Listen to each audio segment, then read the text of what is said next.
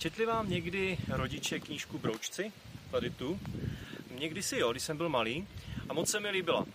Teda až do poslední stránky, kde v poslední odstavci pan Karafiát píše byla zima, potoky zamrzly až na dno, ptáci padali z povětří, mrzlo až jiskřilo.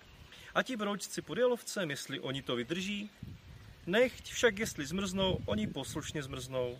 A bylo jaro a tam pod jalovcem kvetlo 12 chudobníček.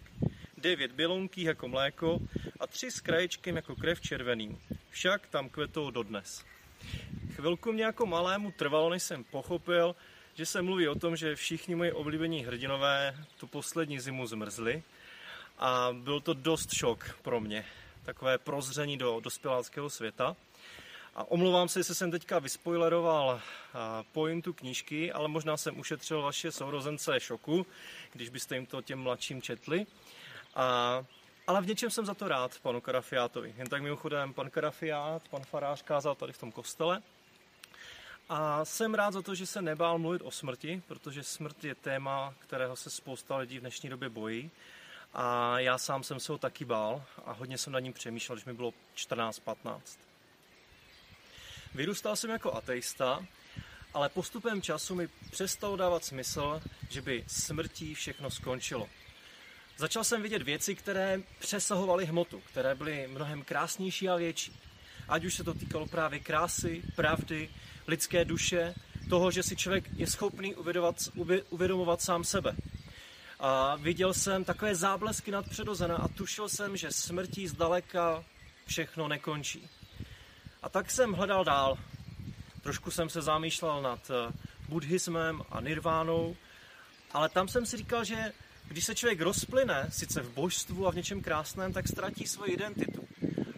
A to jsem si říkal, že mi taky nedává smysl že je to jenom jiný druh smrti. Pro mě to tenkrát tak bylo. Pak jsem hledal a přemýšlel nad předvtělováním, jestli to je ta cesta, jak se k Bohu dostat, ale to mě ještě víc vyděsilo.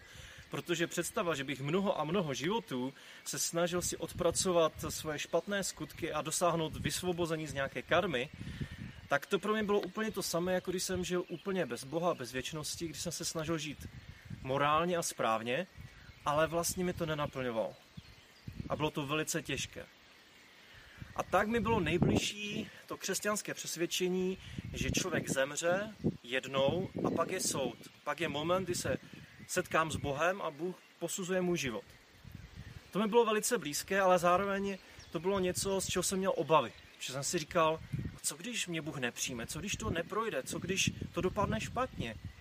Protože jsem si uvědomoval, že věčnost je něco jako, něco jako obrovské obrovská poušť Sahara, která je plná písku a můj život je jenom to jedno jediné zrníčko písku na té veliké poušti. A ztratit celou tu poušť a celou tu věčnost kvůli jednomu zrnku mi připadlo děsivé.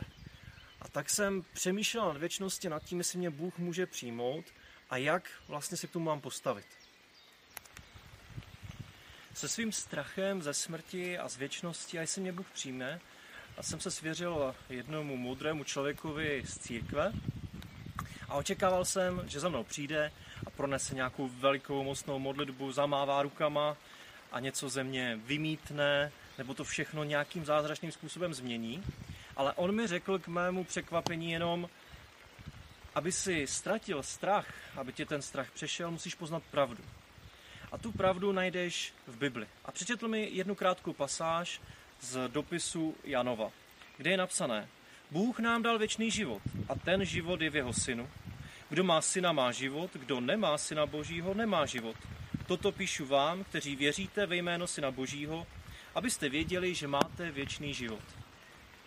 Takže kdo má syna božího, má život věčný a kdo ho nemá, tak ho nemá. A mně to v tu chvíli najednou došlo.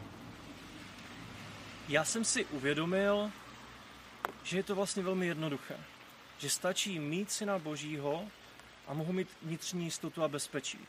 Že ten soud, který jednoho dne přijde, až zemřu a postavím se před Boha, tak už nebude soud k odsouzení a k zatracení, ale bude to soud, je bude to spíš zhodnocení mého života, kdy přijdu za svým milovaným otcem a on mi ukáže, co jsem mohl změnit a co mám změnit a co by mělo být lepšího, ale zároveň mě pochválí a poděkuje mi za věci a ocení mě. A najednou to očekávání bylo úplně jiné. A možná si říkáš, a kde Bůh bere tu drzost, že takhle rozhoduje o věčnosti, jen tak si to rozhazuje ze strany na stranu, jenom podle toho, jaký má člověk vztah k Ježíši. Je to velmi jednoduché. Je to stejné, jako kdyby, představte si, že žijete v nějaké chudé zemi, v africkém slamu a snažíte se dostat z toho prostředí do místa, kde by vám bylo dobře, kde byste byli v bezpečí, kde byste měli dostatek.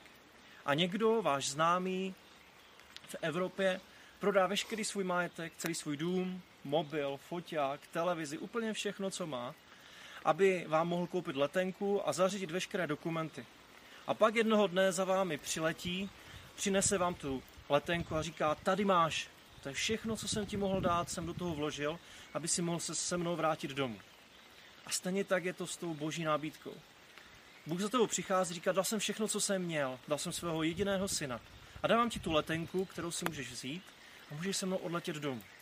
A proto je ta drzost pravdivá, že ten, kdo má syna božího, má věčný život. A pro mě v tu chvíli to bylo obrovské odlehčení a do dneška je to veliká radost. Dnes vnímám smrt jako dveře. Je to stejné jako to, co říkal Gandalf v Pánu prstenů Pipinovi, když mu říkal, že jednoho dne se dešťová záclona, stejně jako dneska tady, rozestře a promění bílé stříbřité sklo. A v tu chvíli člověk uvidí bílé skály a krásnou krajinu, dalekou krajinu za rychlého rozbřesku. Je to pro mě úplně stejné, jako když rybčík, takový myšák z příběhu z Narnie, dorazí k vysněné pevnině, kde žije Aslan, vyskočí z lodi a sám pádluje, aby se mohl setkat s tím, koho má rád a na koho se těšil celý život. Dnes už díky Bohu nemusím mít strach a naopak se těším na setkání s někým, kdo mě má rád a na velké dobrodružství, které mě čeká. A to bych přál vám všem, abyste nemuseli mít strach z věčnosti, ale naopak se na ní těšit a ten, tu chvilku, kterou prožíváme tady na světě, prožili co nejlíp. A k tomu mám žehnám.